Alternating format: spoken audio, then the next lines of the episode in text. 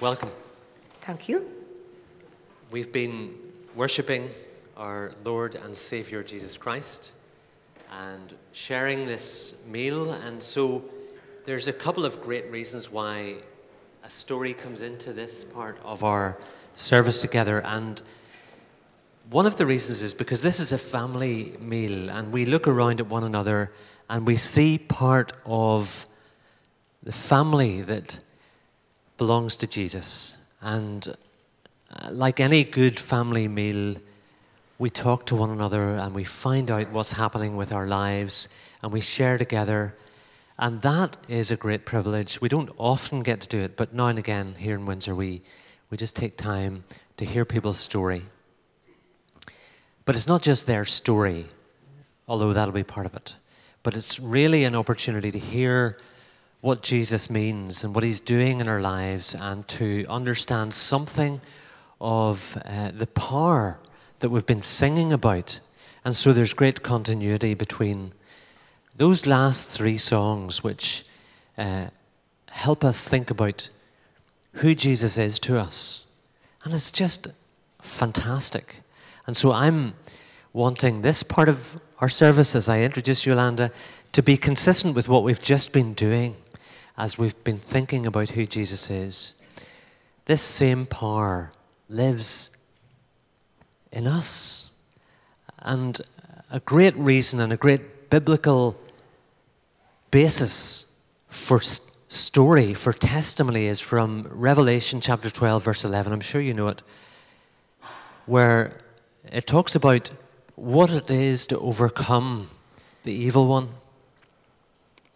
They overcame him by the blood of the Lamb, by their word of the testimony, and they didn't love their lives even to death. And those three things are reasons to overcome all of the stuff that Satan throws at us and the attacks that are part of our lives at times. And so, testimony is part of that. It's something that helps us overcome. So, as you hear Yolanda and hopefully enjoy her story and find out a bit more about her, let's also hear what will overcome the evil one and recognize that that word of testimony is a very powerful thing. So, Yolanda, you're welcome. Thank you. Uh, bienvenido. Sorry. Okay, you're right. Still all right up there? Yeah? Yes, I'm just turning around a lot. Good. Yes, uh, okay, okay. I'll keep you right. Is that all right? There we go.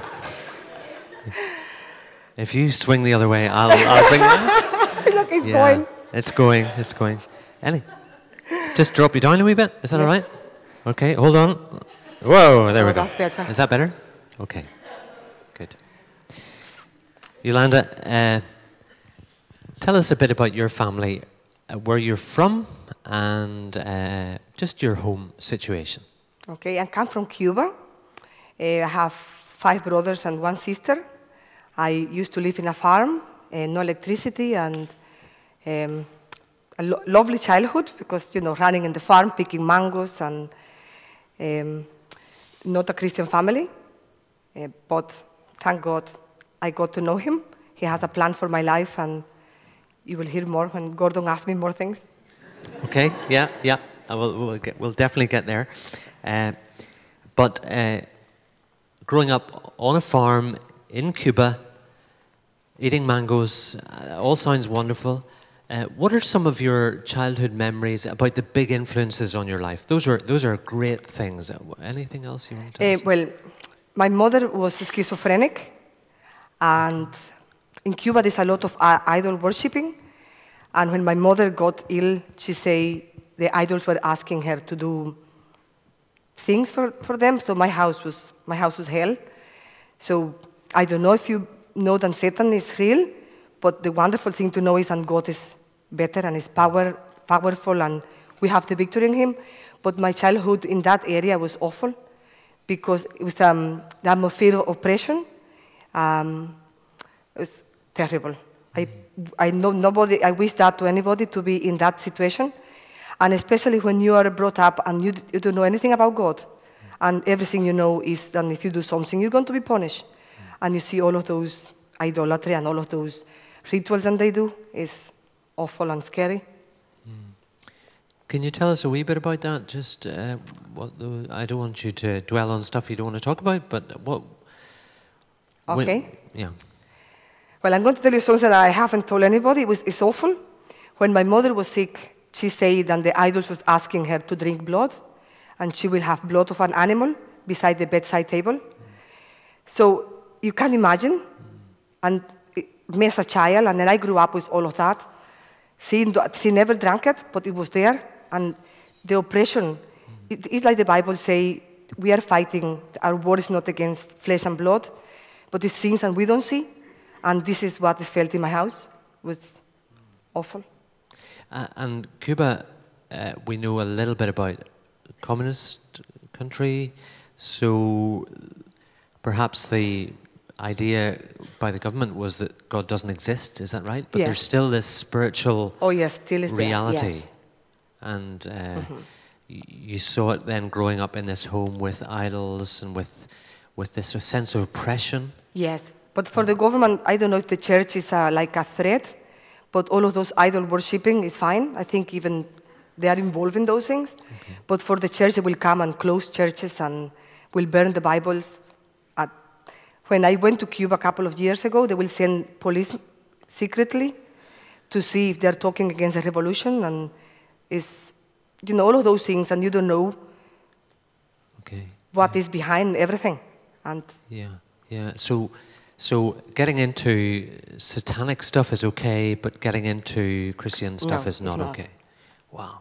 And we see in the today's edition of WBC News Mm-hmm. news about a, a church in Cuba that was threatened for closure. Seems like there's been a review there, but lots of other churches that are Mm-hmm. uh, just being closed down and uh, yeah, okay. So, how, in that context, did you first hear about Jesus? Well, I was third year in university, and one of my friends, I told her how my house was and the atmosphere, and she said to me, Go to your house and in Jesus' name put all of those things in the bin. I said to her, I cannot do that. I'll be punished. She said, No, you won't be punished. But I didn't do it. I started visiting church with her two hours away from my house. And I started visiting church from there. I went to my house and then went to church every Sunday. And I talked to the pastor in church, and the pastor said to me, This is not your, your fight, Yolanda. Just pray, because God is the one who is going to deliver. So I kept going to church. My relationship with my mother was awful. You can imagine light and darkness. Mm-hmm. And even if you don't want to, it's, it's awful. So two years after that, my mother woke up one day and she said to me, I'm going to put all my idols in the bin, but don't ask me to come to church. Mm-hmm. So for me, that was amazing. That was wonderful. Mm-hmm. And then another day she said to me, When I read the Bible, I sleep so well. So it's wonderful how God worked in, in her. Now she died. I don't know where she was with God because I was living here. But God knows, and God is wonderful. And just to know that, and to see how she put all of those things on her own without me arguing with her, fighting, telling her that's rubbish, was wonderful just to see God's power working just through prayer, which is So, so many of us here, like myself, will grow up in a Christian home, uh, and it'll be part of our lives from the earliest memory. For you, there must have been this huge change then from all of that oppressive, dark background to discovering, as you said, the light uh, uh, and how it was powerful. In a sense, the word of your testimony was powerful in defeating Satan and the evil one. Yeah. So, Tell us about how you then grew. Was there something about the decision that you made, or was there something about your steps in following Christ that made a change in your life? You, Oh, definitely. bec- Once and you know the truth, you're free. And when you live in lies, you always believe in the lies and you never, you never see the light. But it's wonderful. It's a verse in the Bible, who's in Hosea, I think it is, who say, My people were lost for lack of knowledge, of understanding. I thank God and He has a plan for me.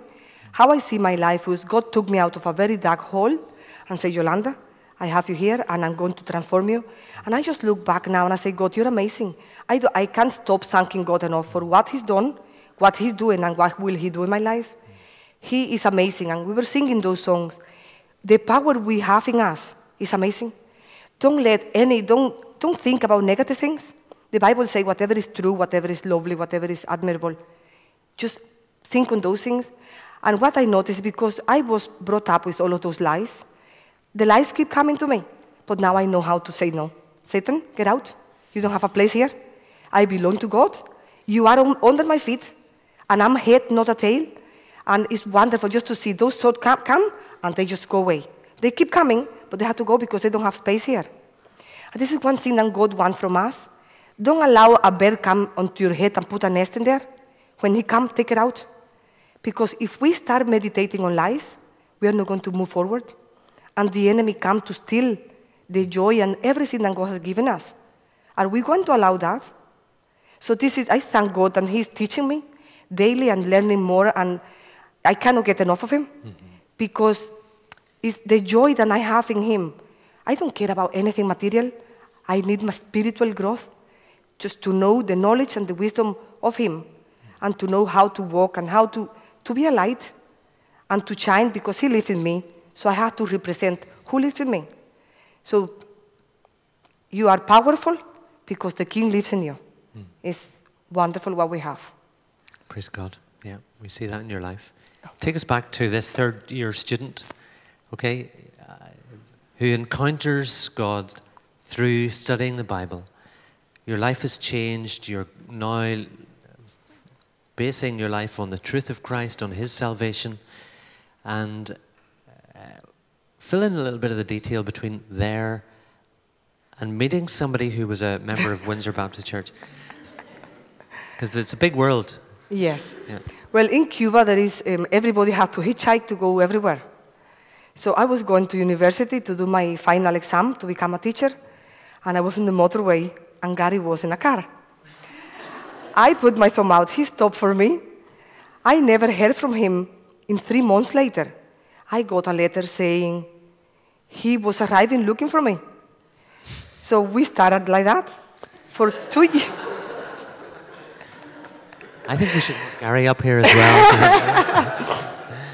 So for two years, Gary kept going back and forth every two months or three months for a week. Then I came here for six months, and then we went back to Cuba, got married there, then came back to live here.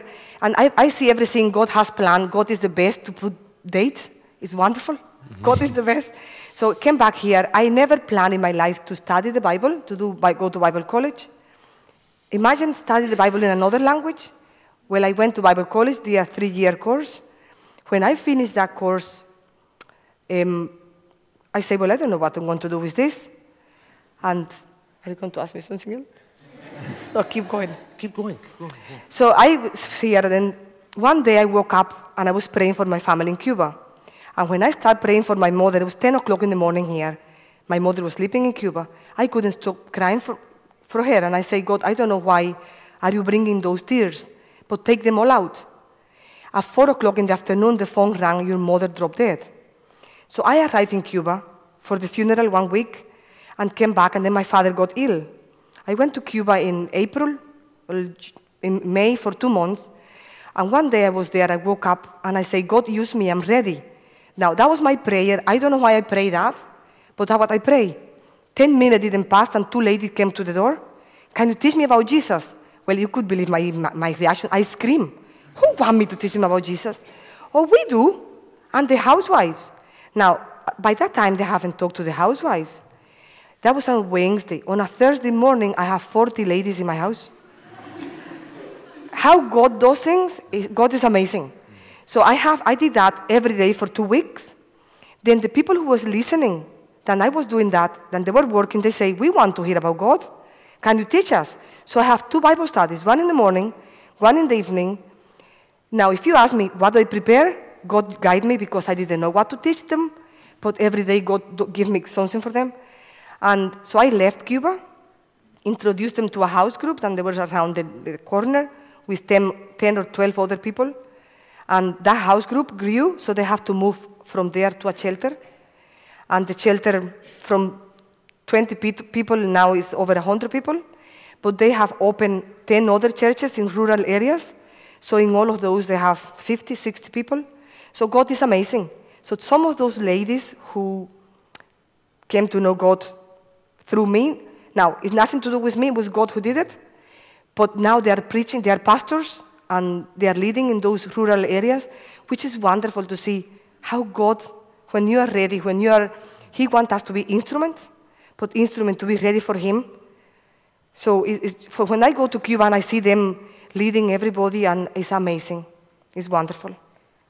So these uh, 40 ladies who came to Bible studies have started 10 other church. Well, I left them, introduced them to the house group. Yes, house group. And the house group grew. Uh-huh. And now they, the pastor trained them, and he sent them to rural areas, and they are now pastors and around there. And are they free to go out and to publicly uh, uh, speak about Jesus? And, Yes. Yeah. Yes. And what about uh, where they meet? Do they meet in homes or are they meeting in? Well, they meet wherever there's a shade to meet, Okay. Right. under trees, anywhere. Right. Yeah. Great. Church without walls. Yes. Yeah. Great. Yeah, Very good. That's great.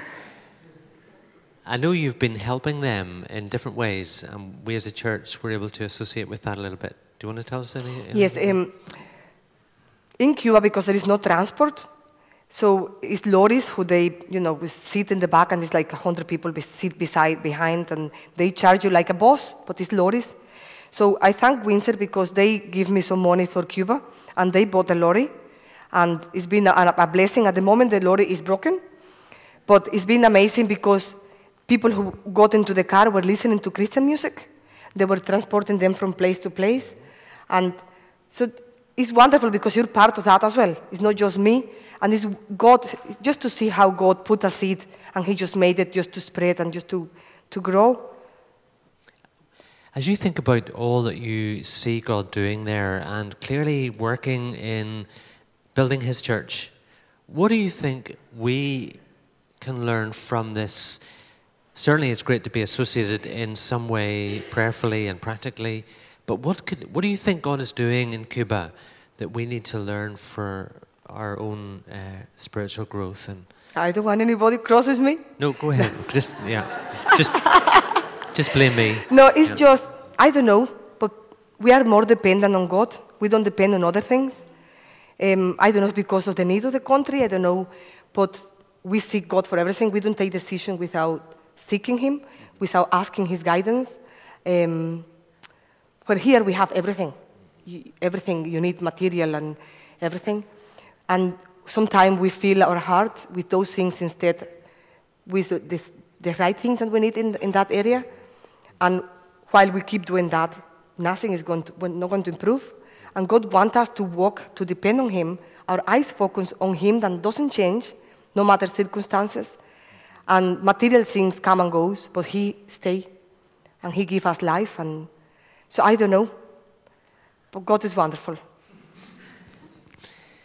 Yolanda, I'd love to hear a lot more about this, and uh, I'm sure that you would uh, Excite us as you, as you talk about what God is doing there. I, I guess, as I see you, an evangelist and uh, uh, an encourager of others, uh, what do you think we as a church could do to uh, continue to pray for and, and, support the church in Cuba? Um, so I'm going to say something else and came to my mind now. One good thing that God doesn't want is pride. God wants us humble, and He will exalt us. But we, we are too proud to come and share things with other people for what other people think, or for whatever reason, or thinking that we are better. God is the best. We are who we are because He lives in us. Imagine us without Him will be dead, like we'll be walking but not nothing, not life in us. So just, just to encourage you, if there's any pride in the heart, that is not pleasing to God. And God is going to glorify, we're going to glorify God by us humble ourselves and letting Him use us as His instrument here on, on earth. Sorry, what did you ask again? yeah. Can't remember. Sorry. But uh, yeah, just thinking about that, we we are often trying to be too independent, maybe, and, and not willing to say, "Hey, I need some help here." yes. Is that? well, that was, uh yeah. Yeah.